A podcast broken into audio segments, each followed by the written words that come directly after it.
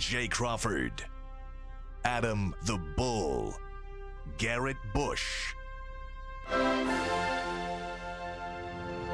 and so many big names, it would take me hours to say all of their names.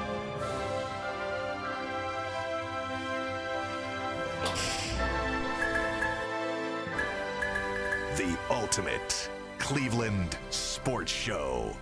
Booyah! And here we are. It's a big three on a Wednesday. Happy Hump Day.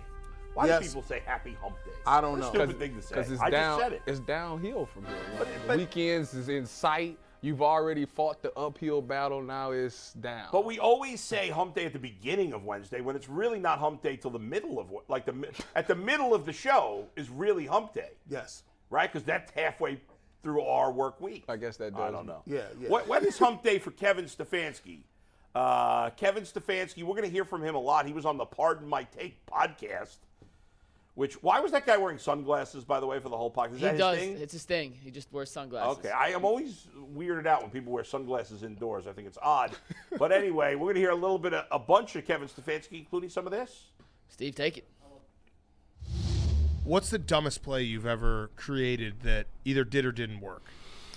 I mean, it happens every week where you get on the board and you start putting stuff up, and you're like, "This is that margin of smart to dumb is so fine." And like, for instance, Andy Reid, first bout Hall of Fame coach, Super Bowl winner, unbelievable.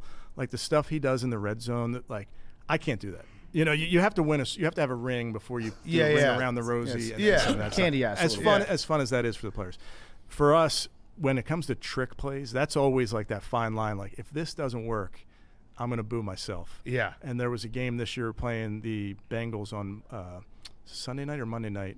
Uh, maybe it's yeah Sunday Mon- night. I think the Monday one night. you won? It was Halloween. Yeah, Monday night. It was night, Monday yeah. night Halloween, and we had a pass that Amari Cooper threw, and it was we hand the ball to Nick Chubb. He pitched it to Amari. Amari's rolling out. We had a receiver running down the boundary. Amari, th- th- their linebacker sniffed it out. Is getting ready to hit Amari. Amari's trying to throw it away, and it goes directly to Vonn Bell, like between the two and the four, like perfect interception, right to him. And I'm like. The, the boost, I wanted to boo myself. Yeah, yeah, yeah. But I probably should have known. We try to give those trick plays names, and we called that Michael Myers. Oh, for Halloween. Halloween. I like that. Maybe don't name plays after like serial killers. Yeah, that got that Was a you. le- that was a lesson learned. Yeah. All right. Well, we obviously we were all uh, apoplectic about that play, guys. That's just a taste Uh, of look, what we're going to hear from Stefanski later. Hey, look, look, look at this, man. Kevin Stefanski, congratulations to you and your organization. Obviously, you, you listen to your boy G. Bush. Obviously, you listen to the big homie over here because I've been telling you, it looks like you guys just went to a seminar. You went to a seminar about inter- interpersonal communications Man. and about how well you can come off if you just give people a little bit. Making people laugh? Make people laugh. You can disarm people. And look, you you and now you're going on a podcast. Matter of fact, you even skipped the media. You just went to the podcast Yeah. world and you're telling jokes. Your beard is lined up. You got you don't got a hat on. You're just out here just being a, a regular old just he's a coach's coach now, huh? Yeah, I mean now we got to get like now that it's the new and improved Kevin Stefanski, I'd love to have him on the show. Yeah, I like- mean, I come will on the show. with him, right? Yeah. Just sitting here with us. That's the highest podcast oh, You version talk, there you is. talk about a laid back show. We- Yeah. You know, come on out here. We got some things. That is the number one sports podcast in the world, by the way. How? They do stupid numbers. Those guys are How? popular. They I- do you know what? I can stupid criticize them, but I I don't haven't really listened. I don't, I don't say that to be provocative or that they stink or anything. Obviously, they don't stink because they're very popular. I haven't heard it. They combine sports and comedy in a way that really no one else does. and Well, good for them. They're big, and I'm a big PMT fan. The best thing they do is what you just saw. They make guys who you don't open up a lot to Right. regular media situations feel very comfortable. Yeah. And the first thing, and we'll play this later, but the very first thing that happened in that interview was, "Hey, coach, nice to meet you. I want to read you a tweet I had about you from two years ago, and he called Yeah. him an effing idiot." Right. And you can hear it. Well, It came off really good. And I think we do that well. It's much easier to do that with somebody in person. Yes. Well, we've had people in studio. Like if you're talking to somebody on camera, it's a little harder to do that, although we try. Certainly when you're on the radio interviewing somebody, it's really impossible to get that kind of connection. It's much easier when someone's in person. Speaking of in person, Tyvis is here. He's back. He's what back. happened, bro? Where you been at? He's been parachuting. He's been All power sailing, Whoa, zip parasailing. lining. Oh, come on now. I, I was zip lining, first of all, which was an incredible experience. It was something Yeah. that I never got to do before, and I really enjoyed it. You know, the first time you do it, because we had 13 zip lines we had to do, and it was one of those events that I didn't sign What do you up. mean you had to do? I had to do it because they signed, the crew signed me up. What if you were like too scared to do it? I don't know. You would have had to just You face your have fear. refused, right? I don't know. See, I'm a man. I'm a man of the people. Okay. If they, if I you want, G to, was the man of the people. he's the people's champ. Ah, I'm not getting peer pressure. if they wanted, if they wanted me to do it, then Yeah. I'm gonna do it. So we did 13 zip lines. The first one, it, it, it's the thing. Okay. Yeah. As I've gotten older in my life, I'm more. I've become more of a why not guy. As a kid, I used to be like, oh no, that's cautious. Mm-hmm. Right. Now I'm like, let's do it. You know, right. I, I go skydiving. He, Let's do it. he choo- you Yeah. choose a time that you got two little kids Yeah. to be a why not guy. yeah, you gotta you gotta teach your kids to be fearless. You know, Okay. if they wanted something in life, you Were the just, kids with just- you on the? No, Oh. no. this is the first time me and my wife had a, a getaway without the kids since they was Oh, born. which- they stay with her parents. yeah, Oh, this was uh, it was nice. That's nice. It was real nice. Me and her All right. really got to rekindle. You know, That's n- not that the flame was gone, but we got to show rekindle we got to show that the love is still there. Yeah. Tybus was in there getting tied up. She's like, yeah, let me show what I learned. oh man. On that note, Mikey, a man who's been tied up more than anybody I know. Here he is, Mikey McNuggets. Yeah, we're talking about some spicy stuff. Bulls Yeah. Bet tonight brings the heat, if you know what I mean, and it's brought to us by Bet Rivers. Hey. Ohio, Bet Rivers online sportsbook is the place to be for every single game now, right now, not in two minutes, right now Yes. is the perfect time to join Bet Rivers Sportsbook. When you use deposit code SPORTS, you'll receive a second chance bet up to 500 bucks. It's free money. Get on all the action with weekly specials on your favorite sports like basketball and hockey to help you win big. Check out betrivers.com, download the Bet Rivers app today for the latest lines, odds, and boosts. And by the way, I'm doing two podcasts for Bet Rivers. Uh, my so the bullpen with the with Adam the Bull has moved over to Bet Rivers. That's my national sports podcast, which will be out every Wednesday and Friday. I'll have one the first one out this afternoon. I recorded it this morning, and then the Bull in Cleveland uh, is every Monday and eventually be every Thursday as well. So we're doing two podcasts for Bet Rivers. So I'm excited about that. Here's the bet of the day. Mike, yesterday's bet was a season long, so no winner or loser. I'm taking the Heat on the money line. I don't even know why the Cavs are favored in this game, honestly. The Cavs have been terrible on the road. Miami's won 21 of their last 22 at home. Does anybody, uh, Mikey, can you explain why the Cavs are a slight favorite in this game? I think just because overall they're probably a slightly better team than Miami, but if you're getting plus sign on Miami I don't know. in I didn't Miami, understand that. I was like, is I some, like it, yeah. I was like, is there a key guy for Miami not playing? Uh, and Jimmy Butler is Not playing. that, not that I know. Is I- my buddy works for the Heat, and he didn't tell me anything. So How how's Kevin Love doing since he's been there? very Up up, and down? I actually think he's questionable for tonight, Kevin Love. But obviously, Bruce he's not a big ribs. Well. I mean, if if he's out on the floor, whoever Difference che- maker. whoever's checking him or whoever Kevin Love's checking is getting the ball from the cast because they know what Yeah. it is. guys, yesterday was um, was the deadline to um, do the franchise contract, and we'll get to that with what happened with Lamar in a second. But I got to tell you a quick story about what happened to me yesterday. So, speaking of basketball, my son comes home from school yesterday. He's like, "Dad, can we go play basketball?" Mm-hmm. And I'm like, "All right." You know, I was coaching. You was hoop, you, you hooping? But like I can't like I can't really play basketball. I'm not in great shape. But I'm like, okay, my son wants to play, we'll go down. So we so he wanted to play outside. I'm like, it's freaking freezing out here. I'm not playing outside. I'm not 20 years old anymore. So we go to the, the rec center that I belong to in my town, and the gym's pretty empty. At first, the gym's empty. It's just him and I in there. So we're playing one on one, right? To what? What was To your 11. Okay. All right, no two pointers. Oh, not that I'm shooting. Oh, you went straight old I'm not school. shooting that Yeah. anyway.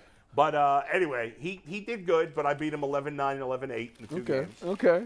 So Once you, it got close, I would play a little harder on defense. Like, as I'm you not- should. but I'm not in great shape, so I, I, I'm not moving around that was fast. you following your son? Was you following He him? was well. That was part of the game. He's allowed to do whatever he wants, basically. To me, he can foul me. He I bet- the only thing I made him stop doing is he was pulling down my arms while I was trying to dribble. I'm like, you can't do that. but he's like basically punching me in the back. Oh, like, yeah. all kinds of stuff to try to get the ball.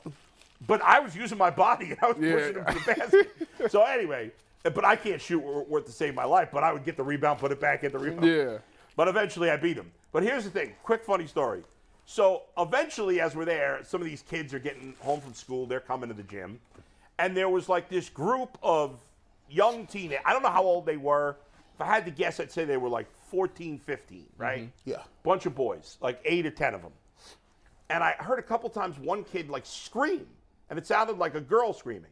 And I don't say that because girls are more likely to scream. It just sounded like a girl's voice. Like a screaming. pitch, a Yeah. high, pi- higher pitch. So eventually, one of the kids was on the sideline, and I, and I, he's he was warming up near where my son and I were playing, and I said to this guy, I was like, "Is there something wrong with this kid that he's screaming like that? Is he it's like?" I thought maybe he was like he had some sort of mental condition or Yeah. whatever. He's like, "No, he just does that." He just screams. And so once I knew there was nothing wrong with him, I was like, "Okay, well now he's got to shut the f up." Mm-hmm. yeah. So he, the next time he did it, I walked to their court and I said, "Time out, time out, time out." You 40 I called the kid 49ers because he has a 49er t-shirt on. Mm-hmm. I said, "49ers, stop screaming." And these He stopped. he did. He did it like one or two other times, but he had done it like every 10 seconds basically. oh man. like what is this kid doing? That- that's unacceptable. Come on, man. Unacceptable. While playing the game? While like when he would shoot or like it was so weird. I don't know what was happening. Maybe that was just. And the his other thing, kid, I don't his know. like buddy was like, or one of the other kids there was like, yeah, it's really annoying, but you know, I So don't know. maybe he was doing it to like throw off the, the maybe person's I don't know, or but I was something. like, this don't kid's got to shut the f up already. I don't care if he's a teenager. love his energy. job, good Love job. his love his energy. He needs to use it while Yeah. while playing on defense or something I like that. and there was one kid playing because I watched him play a little bit when we were like between breaks. This one kid was really good. There was all like tall, skinny kids, and this one kid was like breaking ankles with these other kids. I don't know his name, but anyway, go ahead, Mikey. What do you, what do you got? I'm saying, is he breaking ankles like Lamar Jackson, who may or may not be a Raven next year? Yeah, it's an interesting situation, guys. I talked about this yesterday. How it's so weird how people react to Lamar Jackson. I- People are like really angry that Lamar Jackson has not been. I don't know why. Do, why do other people? I can understand Lamar Jackson being angry about the situation. Yeah. Maybe even Lamar Jackson's teammates being mm-hmm. angry about. It. I don't understand why fans are like non-Ravens fans are angry about Lamar Jackson. This is business. Yeah. Right. Like people were screaming collusion already. Now maybe they are like. it could be. It, it could be. It might be, It but these teams haven't even a chance. It, it is weird that within an hour One hour. of him uh, being given the franchise tag, non-exclusive, so teams can Mm-hmm. negotiate with him, that four reports come out about four different quarterback needy teams that are not interested. Now, personally, I don't believe those reports Mm-hmm. because what's the why does it benefit Atlanta to say that they're interested? You, I mean, you never want to seem overly aggressive, right? Uh, I think the thing is though, we could see collusion in this situation. It could happen because it's crazy that these teams wouldn't be interested. Yeah. Because Like- Lamar Jackson isn't like worse, the seventh or eighth best quarterback in the league. Yeah. But the league, obviously, a lot of these teams were pissed that Watson got Paid. all his money guaranteed. Yeah. Mm-hmm. And they don't want that to be a precedent. Now, I don't even think it is a precedent because Kyler Murray didn't get everything guaranteed. Mm-hmm. Now, all these quarterbacks that just signed the last couple of days, now they're not in that level of quarterback, but Daniel Jones, Geno, and Derek Carr, they didn't get everything guaranteed. I don't know what's going to happen with Joe Burrow and Justin Herbert here, who are eligible for extensions now. So they made, like, but I wonder if you're Lamar, like, Lamar's obviously feeling pissed at the Ravens. There's Yeah. no doubt, right? Yeah. And I get it. If I were him, I'd be pissed too. Yeah. If I were the Ravens, I would want to see him one more year because he's been injured. But if I'm Lamar, I'm pissed for me personally. You wonder if another team did go after him, do you think he would take a, a big money contract that wasn't 100% guaranteed from another team because that team has not previously insulted him? Yep, I, I think he's done. He's played. He's played his last game in uh, in Baltimore. Um, there's two reasons why. Th- he looks at it like this: Hey, I'm 26 years old. I know Kyler Murray didn't get everything guaranteed, but he got 189 guaranteed. He's Right. done nothing. He's like 23 and 24. Lamar, way better. Way better. Yeah. Aaron Rodgers got 50 million dollars, and he's like 38 or not 39. Now, in fairness, he was coming off an MVP season. He Back was. to back. He Yeah. was. Yeah, but that's a lot of money to guarantee an old guy. an old guy, Yeah. right? And so he's looking at it like this: Hey, I'm more accomplished than Deshaun Watson. I haven't missed as many games as Deshaun Watson. I have none of the off-field uh, off-field baggage or anything with Deshaun Watson, and he feels a certain type of way because he feels like they playing him twice. Remember when he came out? They said he was a receiver, right? People weren't going to draft him. He he he got. If you look at it, he got picked all the way at the end of the first round. Yeah. Right. So he feels some type of way right there. Like, okay, y'all told me I wasn't good. Y'all told me I was should play receiver. I came out and proved myself. Not only did I win an MVP, I've won 75% of the games that I've played while I've been on the field. I'm the entire offense. You haven't got me any receivers. Matter of fact, you traded my best receiver. That's true. And I'm here putting on for the city, and you're upset at me because you want me to come back early from an injury. Well, maybe if you would have gave me my money, I would have considered doing that. No, he would have. He would He have. would have come back. But now it's like, no, you- you obviously want me. You don't want me to that level. Because here's the thing: if you would have said this about four other quarterbacks, Joe Burrow, they'd already signed the deal. Josh Allen would have already signed the deal. Uh, you know, Mahomes, all of the big time quarterbacks, they would have already given him whatever he wanted, and they'd have been on to something different. And here's the thing: it's not like they can't restructure the deal like like Deshaun Watson's. It's not like Deshaun Watson's deal is going to cost the Browns not to get nobody. They they give you the contract the first year and they just keep restructuring it. So it's not even a, a thing where it- it's going to prohibit the Baltimore Ravens from doing anything. He just looking at it as principle. Like y'all ain't even close to where we want to get to, and you don't. I feel like you don't value me in that way. Davis? Well, if you look, it's it's a, a lot of ways you can look at it. You know, it, they're mad at they're mad at Lamar for for taking the business aspect, and then in return they took the business aspect with giving him the non-exclusive franchise tag or whatever it's called. You guys think he didn't play in that playoff game because he hadn't gotten paid? No, I, I think he didn't play. I think he he could have. Uh, He- He, he could, could. have He played. Now, would he have been Lamar Jackson? Absolutely not. But if I'm paid and my money's secure, what's the harm of going out there like and, and at least Okay. giving the threat to the other team Right. that I'm Okay. still there? You know, All they still have to game plan for me because you don't know what Lamar you're going Fair, to get. fair. So that's the, the part. If he was paid, he probably would have went out there and played. The fact that he wasn't paid, I'm not about to go out there and risk getting hurt even more. Like that makes no sense. So he took the business part, and now they responded by doing the business thing by saying, "Hey, if somebody else want to give us two first round picks for this guy, we'll take it." And then Baltimore, on top of that. They, they went to the playoffs this year. Obviously, he missed a, a nice chunk of this season. That defense is always going to keep them in games. If somebody's going to give Baltimore two first round picks for Lamar Jackson, they should take those two first round picks, get the rest of that offense, get those wide receivers together, and then address the quarterback situation next year. And I think that's the smart way to do. But I'm not mad. I'm not mad at both sides. I think both sides are doing the right thing business wise. I I agree with you. Yeah. I, I'm not like it, it, the the Lamar situation is is one of the most unique situations we've ever seen in the NFL because when he's right, he's one of the best quarterbacks. I mean, just NFL. take his first couple of games. This he was Right. unbelievable. right, but he, but the problem is since he won the MVP, he hasn't played consistently at that level. You know why? Because his running backs hasn't been good. So what's been happening is when he was at an MVP level, he had Yeah. two good running backs, and it was the threat of the run game and trying to stop him in the run game and the passing game. When you don't got that, he's taking everything on his shoulders. Now I'm the main quarterback and running back, so that's why he's not being able to finish Well, but seasons. he I, that was the case in 21. I agree with uh, you. But in 20, he had his he had his running back. Did, was J.K. playing? Yeah. J.K. Dobbins came back somewhere during the middle of the season. He came Okay. back. And then this year he had they had good a good running game. Gus year. got hurt, Now, and J.K. wasn't 100. percent no, but he played well at the end. Well, but I guess by that He- point, yeah, Lamar and wasn't there. yeah, yeah. But listen, it's fair to talk about the wide receivers, but independently of that, like if you wa- and I because I'm so obsessed with fantasy football.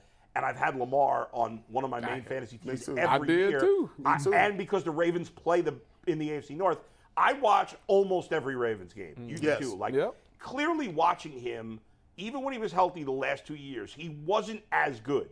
That doesn't mean he was bad. It just means he wasn't as good as the guy we saw win an MVP. At Yeah. least in my opinion, watching him play all the time.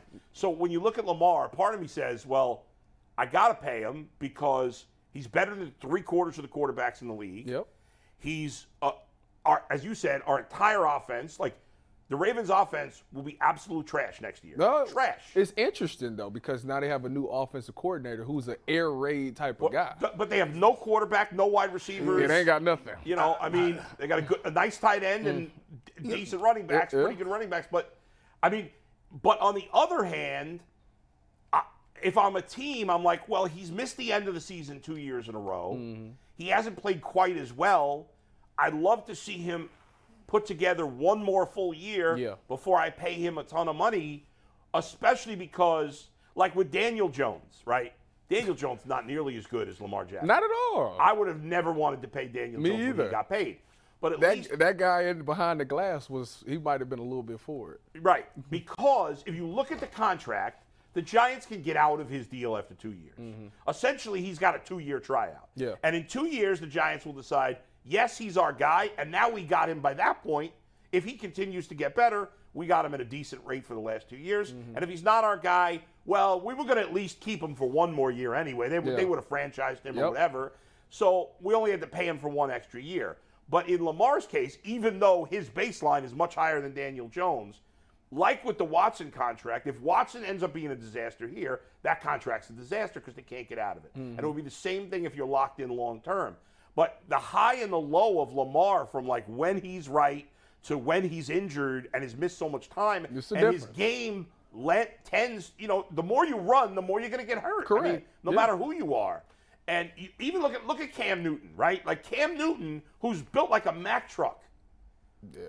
but he ran a lot. He did. And look at him, his career went RG3. completely off the hill. off the- RG3. but at least Cam, like Cam Newton was good for a while. Yeah. RG3 was good for one year. Yeah. Like Cam Newton was good for what eight But, years, but, ten to, years. but to be fair on this Yeah. one though, with, with the Lamar thing, Yeah. it's not just him. You when you look at the injury of the Baltimore Ravens, Yeah. their wide receivers get hurt every year. That's at true. some point, that organization has to look at the strength coach and say, what are we doing that we can't stay healthy? I think they were one of the most. They had the mo- one of the most guys on IR this past season. well, and the year before, Yeah, remember, before their that whole whole defense. Yeah, that's what I'm saying. So at some point, you got to look at the strength staff and say, what are we doing in the offseason to get these guys? Why aren't their bodies able to sustain that many games? That because that's a problem. Yeah. And and Rashod Bateman, I think he got on Twitter and he just went after the Ravens I- right. organization on Twitter like a couple days ago. They're a And he mess was- right now. Yeah, and he was saying that every y'all need to stop blaming the wide receiver because I guess. They asked them. They, the GM, GM, said yeah. something about we don't have Man, good look, wide receivers. I'ma tell you- I'ma tell so you yeah, the, the the Baltimore Ravens, right? If I'm Lamar, I might not even want to be there because it's just well, not good. I mean, they've been riding off. Let's be clear. They've been riding off the coattails of Ozzie Newsome for years.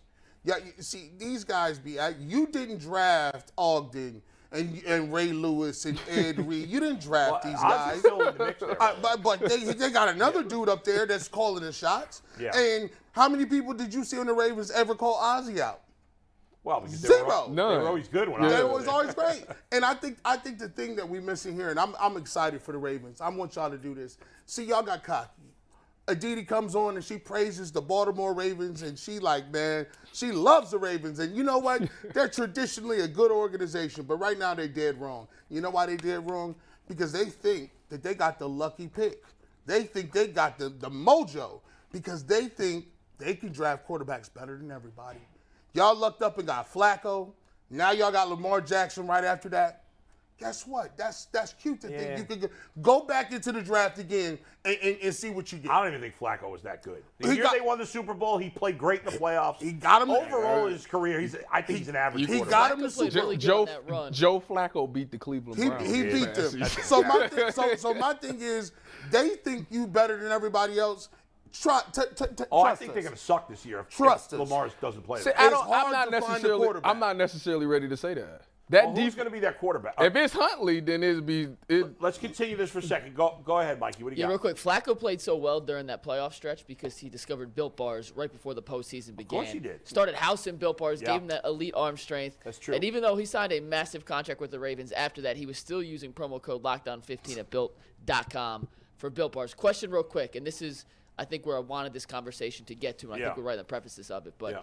do you think Andrew Berry, when he signed Deshaun Watson last year, knew an unintended or intended consequence of fully guaranteeing that deal is that the Ravens may not be able to pay Lamar what he wants because of it. The I- I Bengals may not be able to par. What I do you guys think about that? I, I, the idea that the Bengals won't pay Joe Burrow is laughable to me. I know Mike Brown. You have to have the capital in real dollars. The re, the reason the Bengals sold stadium naming rights last year was to pay Joe Burrow. Yeah. they're paying Joe Burrow. There's no doubt about it. I mean, if I'm wrong about that, I'll I'll apologize and I'll call for Mike Brown to sell the team. But that's not going to happen. I agree. If, So they- if I Joe Burrow don't get paid, issue. he gets It's a they, lie. they sell Now, it. what about Jackson? So take out Burrow though. What about Jackson? I- I is, don't is think- Watson's contract running Lamar out of Baltimore. I think Yes. it has definitely yes, Yes. but I don't think they were thinking about that at the time. Yeah, hey, I don't think that when the Browns put the pen when with Deshaun, they didn't say we're gonna do this so They were Lamar like, get "We out. gotta get this quarterback yeah, no matter what Yeah, takes." that's I yeah. came into this game saying one thing. Yeah. Only 10, t- about 10 teams are trying to win, period. It's only 10 teams any given year actively trying to win. And this deal shows you that people aren't actively trying to win. Because if they were actively trying to win, there's nowhere in the universe that Lamar Jackson does not make the Baltimore Ravens a better team with him on the roster. I agree. So if you're punting Yeah. on that and you saying it's the money, it's the money, it's the money, how you complaining about money? Don't y'all get 89 billion dollars? You got Apple, Amazon, TV rights everywhere. How are you? How is it that the, the, the owners do a great job of, of really doing this to people every all the way, all over the place? They tell you they don't got it. They allude to it. They keep saying it over and over and over again because they own the media. They own all the people, all the high price hosts. Well, they can't pay that. Well, they can't do this. And they tell you people they don't have the money To do what? To pay? to pay Lamar Jackson. Of course they have the money. No, to they pay got him. the money to pay They don't want to guarantee it all because, and that's essentially that's the player. That's what it is right the here. players. It's the players. The the NFL Players Union had to hold out to make sure all contracts were guaranteed, and they haven't done that. Well, it's it- it- it's a it's a lot more to just that. It's a lot. Well, more. I know it's very It's- complicated, Yeah, it's sure, more but to that. it's crazy that baseball players and basketball players m- guaranteed money and football players. Well. They can't. Well, give, they, so- they cannot give me one reason why contracts are guaranteed. Well, they I'm gonna can't tell give me one Well, solid. I'm gonna tell you because I, I had this conversation Yeah. with a guy who's on the NFLPA. He said that for if you want to get you get you can get guaranteed contracts, but like I said, you got to give up something. So we'll give you guaranteed contracts. We'll make sure that if you on the roster, your money is there. But guess what? The moment we cut you, we ain't give you no health care after for five years. We ain't taking care of none of your medical bills, none of that stuff. Would you take that deal? D- well, While you while you playing and as a 53 person on our roster, your money is 100% guaranteed. But the day we cut you, we don't owe you nothing But see, else. here's the payoff. So what do you what would you would you take Let that me- deal? Let me tell you this. But the payoff is this: y'all only y'all didn't get it after five years anyway. yeah, we only get it five years. So so they told you we gonna cut your money and Yeah. only your your health issues come when you're older. Yes. Why they cut you? Your first five years, we'll give you health care, but yeah, I'm I'm 30 years old. I ain't gonna need no help in 30. Mm-hmm. I years. agree. The owners are never hurting for money. Even, Never. Even Correct. the poor owners. Yeah. The lower money owners. But it's but it's just so much it's so much give and pull, give and take in this Yeah. whole thing. You want guaranteed contracts, but you got to give up something, and they give it. The pensions is gone. We don't owe you no pension at 55. Like that's gone. We give you all the money now, but we ain't give you no I'm- money I'm- at 55 my- my- or 65, here's the whatever Here's the crazy part about it. So the, the NFL makes more money than baseball and basketball. Yeah. So how is it that football teams can't afford and make the most, but they can't afford pension and guaranteed deals? That- Right. They don't want to. And by the way, Oh, that- oh, They, they don't they- want they don't to. That's to. what they I'm don't saying, want. I'm the not saying they can't. They don't want to. players want would to. have to fight for it. Yeah. Like and be willing to sit out a whole you got season. yeah, yeah. Which would ne- is never going to happen. Nope. The players' union has never been able to do that. Nope. The problem is there's too many players that make the league minimum and are afraid they're never going to play. Mm-hmm. Correct. And to me, the pension is important for those guys. Yeah. Right. If who cares about Tom Brady's pension? Yeah. He made zillions of dollars. Yeah. You know, I mean, but whatever. Anyway, quick question. We're going to have Malcolm Jenkins, two-time Super Bowl champ, three-time All-Pro with the Eagles and the Saints. He's going to join us in a couple minutes. If oh, if if Lamar's gone for the Ravens, do we assume that Snoop is the quarterback for the Ravens? Is he the starter? Is that Tyler Huntley? That's his nickname, Snoop. We're not calling him that. I'm not to say I ain't call calling. Snoop? I'm No, no, we don't call him no. that. That's what people call him. No. The back of his Pro Bowl jersey did say I- we don't care No. if his mama called him that. we not gonna call him him Clay. Yeah. Is he the starter? Only one word. Is he Do the you star- think he's the starter? Yeah. Yes. Okay. They don't How have many games without knowing what else the Ravens will do in free agency or whatever? Obviously, you draft. What if he's the starter next year? How many games do the Ravens Six. Are they win? win? Yeah. Uh, I'm not ready to say. six. I don't. It's it's it's difficult to say because they getting a new OC in there. I don't know Right. what their offense is mi- going to look like. If he's doing the pass thing, then they ain't gonna win too many. Five if they pass Yeah. in the raw. Mm-hmm. They get like with him, you have to run the ball, and that, and he Yeah. basically have to turn into a two-headed monster quarterback and But running what's your prediction? Let's go. You got to give us a prediction. with a good you with a good defense, they always got a chance. I give 'em- I give them 500. Six. well, it can't, ain't no 500. Eight. Eight I give them wins. eight. Six games. I'm going five wins for the Five, Ravens. and I wouldn't, give be, him I eight. wouldn't be mad at that either. Yeah. Go I'm ahead. curious what BetJack would set the line on the Ravens over under Five for and a half? wins if Lamar isn't back. And speaking of BetJack, we might as well tell you that BetJack is the official sports book of Ohio. Are you looking for the ultimate sports book? Well, BetJack's the answer. Sports betting is now live in Ohio. You can download the BetJack app today and have skin in every game, anywhere, anytime. It's BetJack.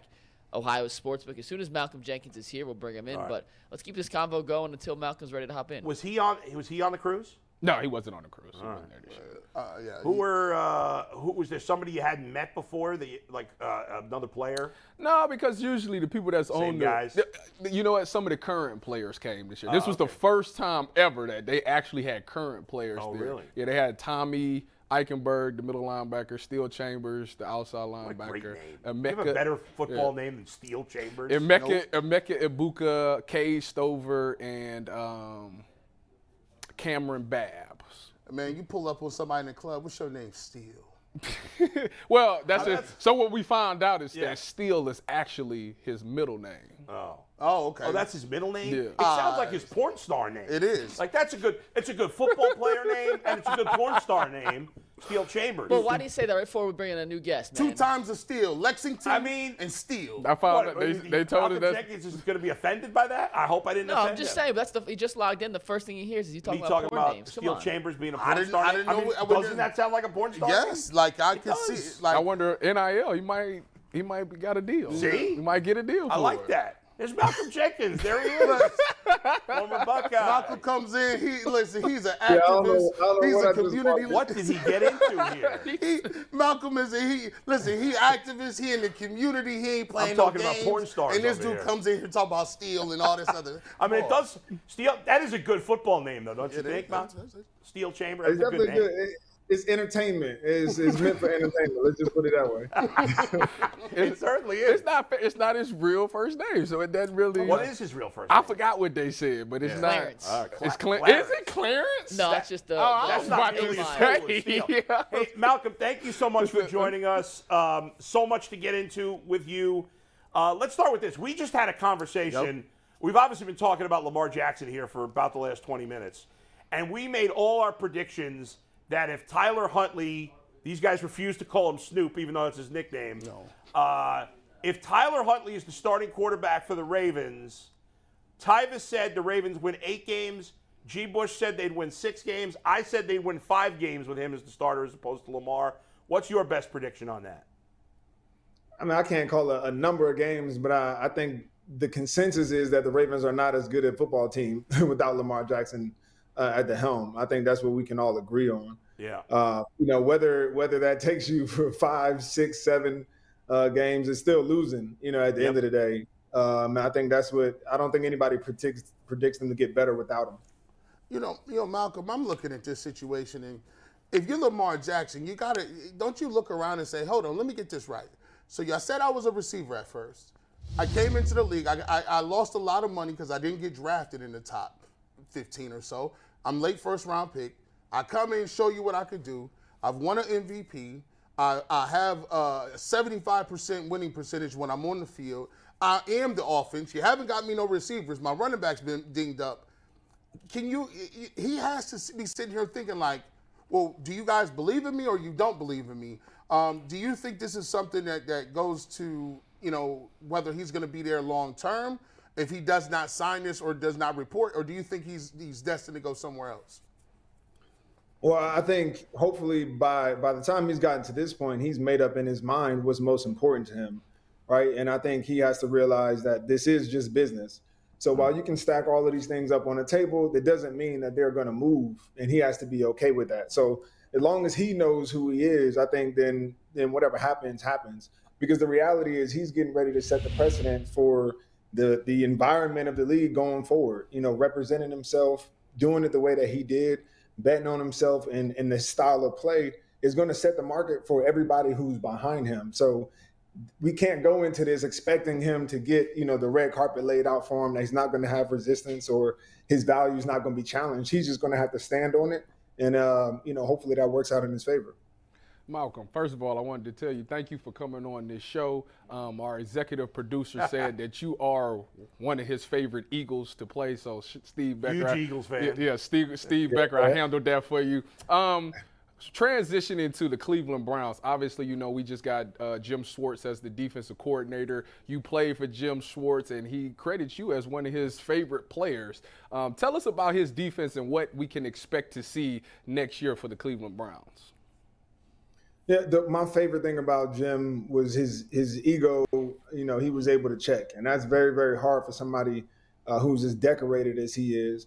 I mean, I played for a lot of coordinators who really only know their way of playing defense, and and one of his things, uh, which helped me a lot, um, and and we work well with this, was our versatility, his ability to see what ha- what he has at his disposal and build a defense that complements that. So we started off in a single high defense, you know, where it put a lot of pressure on the corners, but gave us, you know, we were really good against the run and, and really solid in the middle of the field. Um, and with injuries on the outside, he was able to change that to where the we still presented the same thing to the offense, but it was more of a cover two shell or roll defense that gave our corners some relief, but still allowed us to be stout. So his, his starts with up front, and when you got a, a, a guy like Myles out there uh, who can who can rush the passer, is going to start with those four guys up front, uh, being able to get pressure, and then he'll build the coverage off of that based off of the skill set that he has available to him. Malcolm, here's the important question. How is Rutgers ever going to get good at football? You grew up in their backyard. You went to high school in the backyard of Rutgers, and you didn't even, you were like, Rutgers, forget it. I'm going to Ohio State. They're never going to be good, are they? Well, I mean, I think you're on to it. It's just keeping the the homegrown talent staying yeah. in New Jersey. I think if you look at my my class alone, uh, the 2005 um, Jersey high school class, we had about six first rounders, and I think only maybe one of them went to uh, Rutgers. I think it was Kenny Britt. Um, so Britt, yeah. you know, you had McCourty Twins, myself, uh, Brian Cushing, B.J. Raji, Sean mm, Green, yeah. Knowshon Moreno, all these guys all Jersey, and they're all over the country. Mm. So they can figure out how to keep them home. We'll be all right. We're talking with Malcolm Jenkins, and you know, you win two Super Bowls in your career. Obviously, one with New Orleans, one with Philadelphia. I, I feel like this is a crazy question, but I want to ask you anyway. Is there one more meaningful than the other? Uh, you know, no. I, I think it's especially because you know both of them were the first in those franchises' history. So to be able to bring like that first championship to a city is something special, especially t- two cities that are as attached to their football team as New Orleans and Philadelphia is. So, you know, I think there are two unique fan bases. I think if you want to look at like overall just the the the hype and probably the buildup, Philly is a fun place to to win a Super Bowl in. Uh, but New Orleans is is not bad either, especially when Mardi Gras was right off the heels of the of the Super Bowl win. So that celebration was like no other. So I think you know for me, uh, they are special in different ways. My role on both of those teams were different. I was very that was my rookie year for the uh, one with the Saints, where I was more of a you know a contributor and kind of a I was watching these things unfold. Mm-hmm. Whereas in Philadelphia, you know, I was front line, a captain, uh, very much involved in in the direction of that team. But both uh, obviously have uh, made an impression on me, but you know, hold a special place for me you know, Malcolm, when you during a couple years of, years back when the whole uh, thing with taking a knee and kneeling happened, you know, it seems like, and this is just from the outside looking in, you you came out of that relatively unscathed. There's a lot of other individuals that obviously, um, you know, Colin Kaepernick and some other individuals that. Um, you know, they li- they literally didn't make it back to the league. They literally, literally weren't playing anymore how was that experience for you after uh, you took a knee and after you were very vocal about that? And and what did you receive any backlash or anything that maybe people don't really necessarily know about? Yeah, I think unscathed is probably a light way of uh, putting it. I think Colin was probably the, the only one who really sacrificed his his livelihood. You know, his job was really affected by what he did everybody else, you know, either continued their career with kind of, you know, some eyes on them. Uh, but for me, I think Um, one of the things that helped me was I was in an organization that just had the perfect storm. There was so much going on politically um, in Philadelphia. You had the example of Meek Mill in jail while we were going to a Super Bowl. We're winning. Uh, Jeff Lurie's the team owner who uh, an environment where he allowed us to speak our mind and use our platform. So we were able to go a little bit further than, than other people. And it wasn't just me. I was surrounded by, you know, Chris Longs, Torrey Smiths, the um, uh, Michael, um, Mike Bennett's of the world. So I had people around me as well, where some other guys were isolated. So I think it was really just a perfect storm that allowed me to consistently be a voice, to consistently take stands, because I was supported and uh, and in the right situation. Malcolm, obviously the the Eagles came a little short this year against Kansas City and I was really pulling for y'all. I, I thought y'all had this thing won. Um, what what what do you got to say about the just the the breakdown from a coverage standpoint? You know, when uh, Kansas City kept hitting those motions, and they was I guess we were the Eagles were rolling coverage. What do you think they could have done better to to play those two plays that left two wide open touchdowns? Mm. Well, I think you know when early in the game you play man to man and Kelce just immediately takes over the game you know, you're shell shocked from then on. You're going to play a soft zone and make sure that they dink and dunk their way. Um, and if there's anything that we've seen Kansas City uh, able to do is tear apart zones, especially when they have a little bit of time. And I think, you know, I know to my surprise, Patrick Mahomes had way more time in the pocket than I anticipated coming into this game. So when you add, you know, the the lack of pressure that was that was made up front with a little bit of soft zone coverage, you can expect that there are going to be completions, and that's what Kansas City does well get the ball to their guys in space uh, and, and, make something happen with it. Uh, you know, it was a well fought game. I thought both teams made adjustments, both teams made plays. Um, you know, just there at the end, one team made more than the other. Malcolm, you played football your whole life, and then last year you don't play for the first time after a long NFL career. What was that like? Like, especially when the season started, training camp yeah. started, whatever. What was that like for you? Um, it, it was oddly um, comfortable. I got a, a little bit. I got a little bit kind of disheveled right around training camp. I didn't know what was happening. It was like late July, and all of a sudden, I just got an urge to work out and get in the mm-hmm. gym and get focused and read books. And I'm like, "What's going on?" Uh, and then uh, one of my uh, teammates, who's also retired, uh, said, "Hey, you know, you, your body's used to getting ready for training camp. That's that's all that is." Mm-hmm. Uh, and so once you you understand and can identify some of these, you know, urges due to muscle memory, I really, you know, enjoyed this vantage point, being a fan, watching, you know, kind of these things unfold from a third person view um, and not being in the mix, not having control of anything that's happening in the game gives me more anxiety. Like I, I understand why there's mm-hmm. fandom and why oh, yeah. people, you know, are so tied to the game. And it's, I, I, like it. I'm not, not complaining. Yeah. Well, that's good. It's good to be able to adjust so quickly. Some guys can't, so that's awesome. When you, I want to talk about took some time. Yeah, I want to talk about one of, one of your former teammates, Michael Thomas. Obviously, uh, another Buckeye. He's a great NFL player. Last few years, he's barely played. He's been hurt. Obviously, he wants out of New Orleans. He's a free agent now. Do you think he's got another big season in him? Not just a guy, but like a big, like a lead wide receiver guy. Uh, yeah, I think a big season, you know, is that's not hard to do when you're Michael Thomas, right? We've seen him be able to just take off. I think the the biggest question mark to if he can have another season is can he stay on the field for an entire season? And that's just been really the the hard part about the last few years is we haven't gotten a complete season from him. But I think when we get a complete season from him, everybody expects for him to be the Michael Thomas that we've seen. Um, you know, his work ethic, his abilities have not changed uh, over those years. You know, we want to see how he looks after after these injuries, but I, think when it comes down to if, if that question is answered, that he's available for an entire season, I think he can he can really um, get back to form to what we're used to. Well, Malcolm, we know you know this past year while you've been you know watching the NFL, you also have written a book, uh, "What Winners Won't Tell You." Um, tell us about that process, you know, and what we can expect when we read this book. Yeah, I mean, you know, the process is a little bit different than than uh, what I've been used to. But one of the good things that I've learned, you know, through the game of football is to take a lot of notes.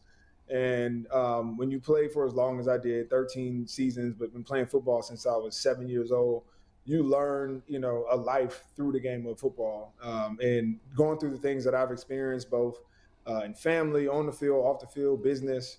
Um, there's so much that I feel like you know needs to be put in in context for those who are coming behind me, those who are kind of navigating those same roads. Uh, and so, as a bridge builder and uh, a storyteller, you know, I figure what what better way than to tell through my own story, kind of these lessons that I've learned that really put into context what people just saw me come out of uh, in that 13 year career. You know, Malcolm, um, one of the big things that uh, big story was the Damar Hamlin situation. It kind of spawned this this conversation about um, contracts. Uh, you know, conversations about healthcare, um, conversations about players. Uh, you know, longevity in terms of both of those things after they retire. Um, first and foremost, how did you, um, how were you, able were you to navigate those waters in terms of your finances? Um, and two, you know, what is the biggest thing that you would tell younger players in terms of money and how to move in their their, their career? Um, because there is no guaranteed contracts. Yeah, um, man, and the quickest way that I can try to answer these things is that one, um, players have to realize that they have the power to to get guaranteed contracts if they want. Um, they got to stop asking to the league to give it to them. That's not how negotiations work. Uh, the NBA got it because players band together and decided they weren't going to take contracts that weren't guaranteed. It's not in their collective bargaining agreement. They didn't negotiate for it.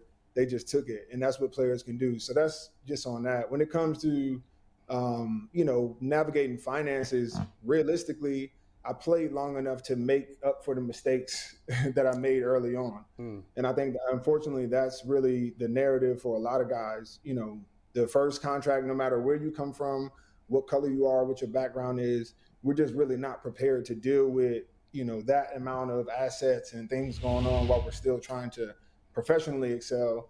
Um, but eventually you learn. And so I think the biggest thing that I can tell athletes coming up now is collect is to talk to each other, to invest with each other. Uh, group economics is something that the ownership does. It's something that people with money do all the time. They share information, they share money, they co-invest. That way, they limit their risk and they get into more different things. But if you go into an NFL locker room, most of the time, talking about money is taboo. It's something that we don't talk about. When we lose wow. money, we'll watch our we'll watch our teammates go to that same person and invest with that same person. We all mm. lose money we don't collectively do things and really that's the key to success so when you don't know is you know you're a rookie you don't know a lot invest or you know learn from the people that are around you that understand you know your net your your networks understand what you're going through and can do things together that's really the, the easiest way I didn't even know. That's crazy. So yeah. you mean that? I, you know, that's that's the thing that most wealthy individuals do, is when you common-minded, common likeness they usually share like, "Hey, there's a good, good investment opportunity right. over here." That's I, I would have never thought that was the case. What if you tried to talk to a younger teammate, like Mount, like when you went back to New Orleans or even in Philadelphia when you were a veteran by then? If you tried to talk to a teammate, like a rookie or second year guy, would they have not heard you? I mean, like, how would that have gone if you had tried it? Well, I mean, I've, I've, talked to guys when they're ready for it. You know, it's it, it comes with education and, and experience. Again, I'm able to talk about it because I played long enough to yeah. make those mistakes and be able to recover from them. Um, where the majority of our guys, I mean, you're talking about a league where the average player is in it for less than three years. Yeah. So you're trying to educate guys who are literally two years away from retirement the second they come in. It's a whole. The dynamics are, are way different, you know, and then the, the the range of, you know, even economics and the status you got a bare minimum player next to you know somebody making you know a hundred million dollar contract. Yeah. It's the the conversations are even different when right, we're talking right. about yeah. know, how we're able to to even be on different levels. But everybody's in that same locker room, and it creates a unique kind of dynamic. Even a budget to get paid only at this gap this time during the year, and being able to make that stretch for a lifetime is something that nobody else but these particular athletes have to deal with and it creates unique problems. Mikey, go ahead, man. Hey, Malcolm, thanks for coming on. Really appreciate it, man. Uh, quick question. So you played with Jim Schwartz, and Schwartz in his press conference mentioned you as one of his favorite players he ever coached. You guys had that coach-player relationship where you were an extra coach on the field. What goes into kind of developing that relationship with the defensive coordinator coach? Is it an immediate connection? Is it developed over three, four years? And kind of how that formulates into becoming a coach on the field for a certain defensive coordinator? Yeah, I think it comes with um, you know, for me it took about two seasons with with Jim. The first one, you know, I thought he when he first met me, I told him I wanted to play the nickel. I was probably 215 pounds, you know, and he did he wasn't really familiar with my game. And he just looked at me and said I was too heavy to play the nickel. Uh, but you know, after a training camp and then after seeing, you know, me move and be able to do things and understanding my process and how much you know, uh, film I watched, how much preparation, you know, I put into it. He was able to trust the things that I was saying, and vice versa. And and once two people put their ego, egos down and are more concerned about winning more than they are about being the reason that you win, that's when you can really have like that that collaboration where players are having input and more ownership in the defense. Uh, coordinators are able to set them up and put them in positions because players can tell you, hey, what they're good at, what matchups they're feeling good about, what leverage they need, um, and you can, you know, better suit and put them in positions to play fast and keep it simple. And he's been somebody who, you know, I think uh, is open to that kind of dialogue and relationships. And every great defense that I've studied, that I've been a part of, has always had that ability to take one to two other players who are extensions of the coach um, and put them on the field to really have that extra layer of you know uh, security on your defense, whether it be for calls or just keeping people lined up. I'm glad that you I'm glad you went there and talked about your experience as a nickel because here at the Cleveland Browns we got a, a little dilemma going on at the nickel position. We got three corners all who feels that they want to play outside. And I get it because you know obviously corners you get the big money from playing outside, but when you look at this Cleveland Brown roster, is there a guy that you that you can look at and say he can be like the Malcolm Jenkins of this defense? I don't know how familiar you are with the Browns roster though. Yeah, I won't go too far because I'm not that familiar with with the secondary. Um, but I will say, to me, you know, one of the things it, it used to be that you know, when you're chasing the bag, like for sure you want to be considered a corner.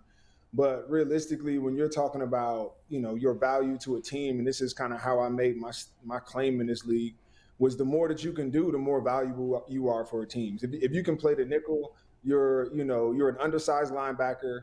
Uh, you're playing strong safety at times. You're playing corner. That's three different positions that you can occupy at any point in time. So if a linebacker goes down, you're the next person up. If your safety goes down, the next person up. Corner goes down, you stay on the field, and that makes you more valuable than you know your corner, who you know you're going to lose for a game or two throughout the year, and he may only you know he may only show up 75% of those games. But if you got a guy that you can always put in positions to dominate, you know, a third receiver, to dominate a tight end or running back, you know, if you're a corner that can do that, the value of that is is is rising in this league at least. You look at players like C.J. Gardner Johnson who I think is a good example of that. Uh, being able to start his career in the nickel, make a bunch of plays there, and then all of a sudden his transition to safety was pretty easy. But he's still a corner who can do all of these different things, and him hitting the market is going to really open that up, I think, for a few people. So the nickel used to be one of those spots where you didn't you didn't want to wear that scarlet letter, but the more you can do, the more valuable you are in this league. Malcolm, the Browns' defensive line last year was really bad outside of Myles Garrett. Everybody else has struggled. It they really have, you know, backup caliber players on that line besides Myles Garrett, who's great, but he's getting no help. So obviously, we want, we all want the Browns to target some of those Eagles defensive linemen. We're thinking, well, they're veterans, they're free agents. I think we got like three free agents on that D line. Obviously, they all have relationships with Jim Schwartz. Do you think Jim's relationship with those guys it, assuming the money's in the same ballpark, will be an advantage for the Browns to maybe get one or even two of those guys to come here?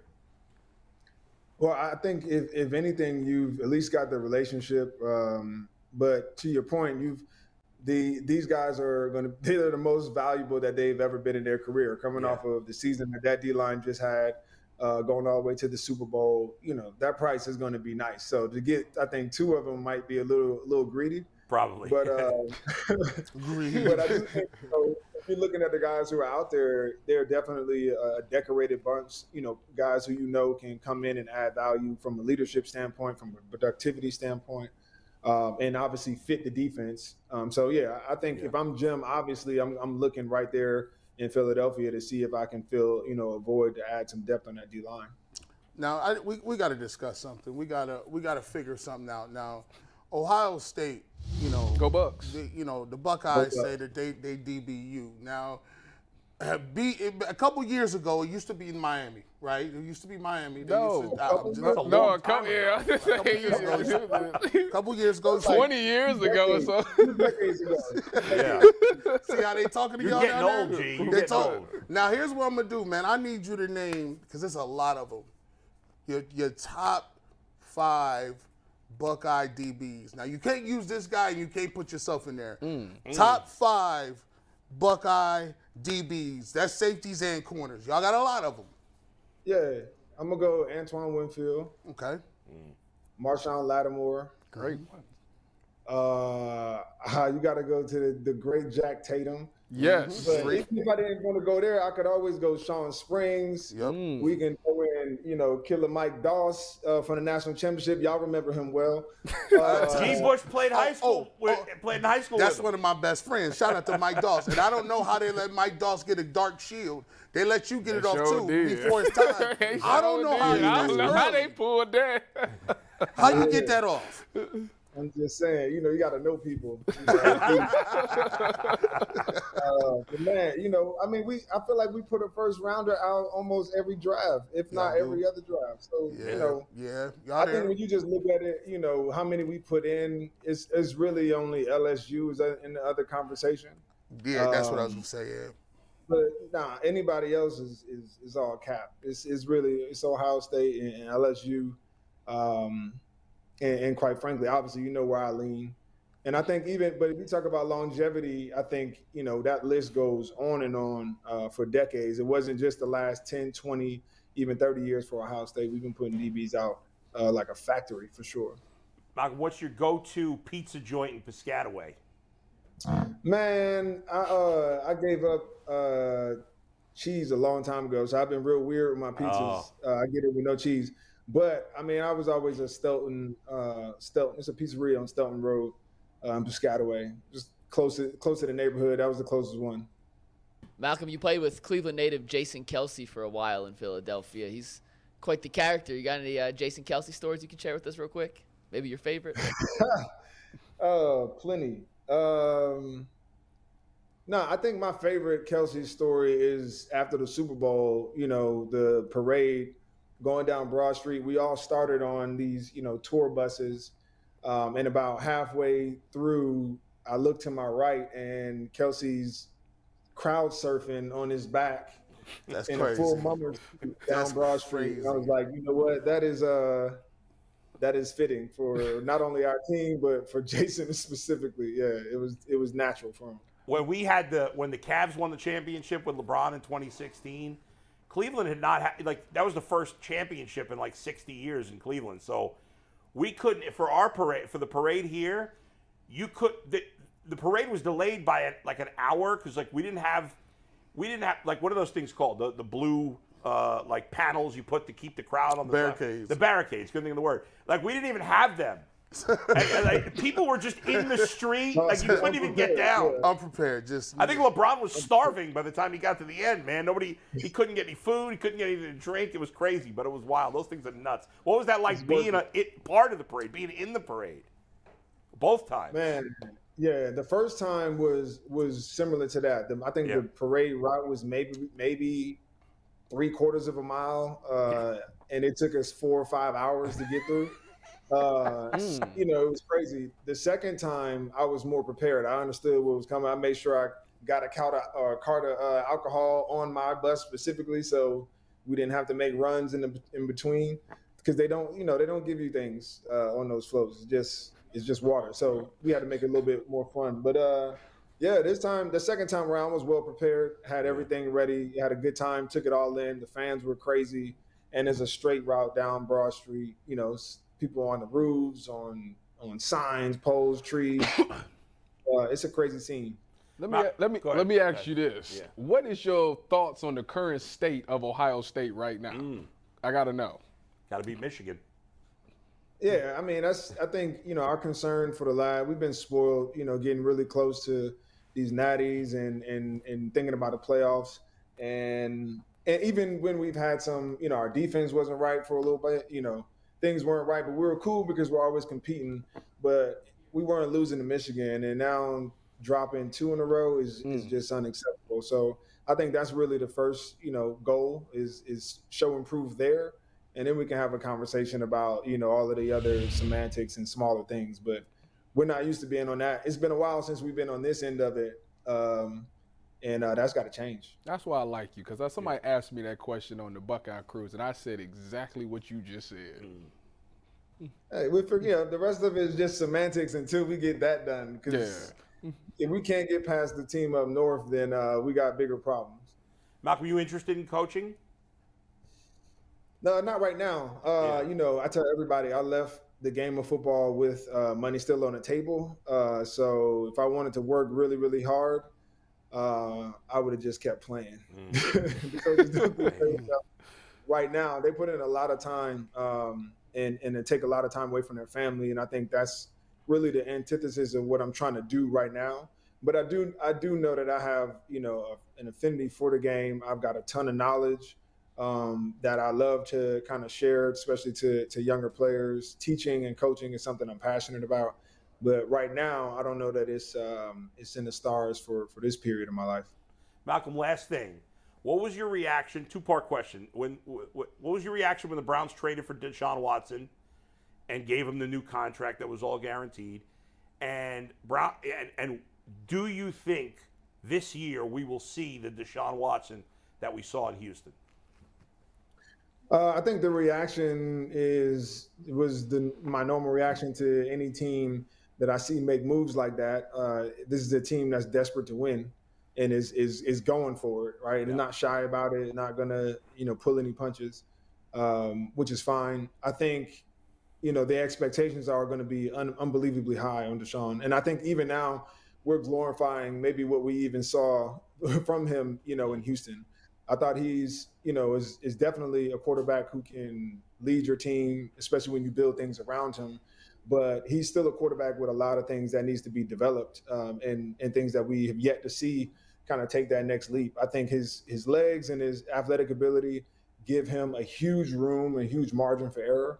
But as we know, you know, in this league, uh, to be competitive long term, we're gonna have to see a lot of those other things develop, um, and and and that comes with building around him. That comes with building on a system that keeps him protected, keeps him in good situations, and also the the development from his own uh, self as a, as a player.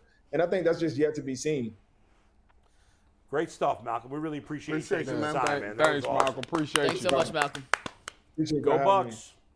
Go Bucks. There you Hey, go. real, real, real quick. So Malcolm mentioned Knowshon Moreno. yeah. The one year of Little League football, Pop Warner I played, Knowshon Moreno and Donald Brown were on my team in the same backfield. Two Donald Brown future- played at UConn, So they- right? so they- first round pick of the Colts. They won it all, is what you're saying. Uh, no, we were terrible, ironically.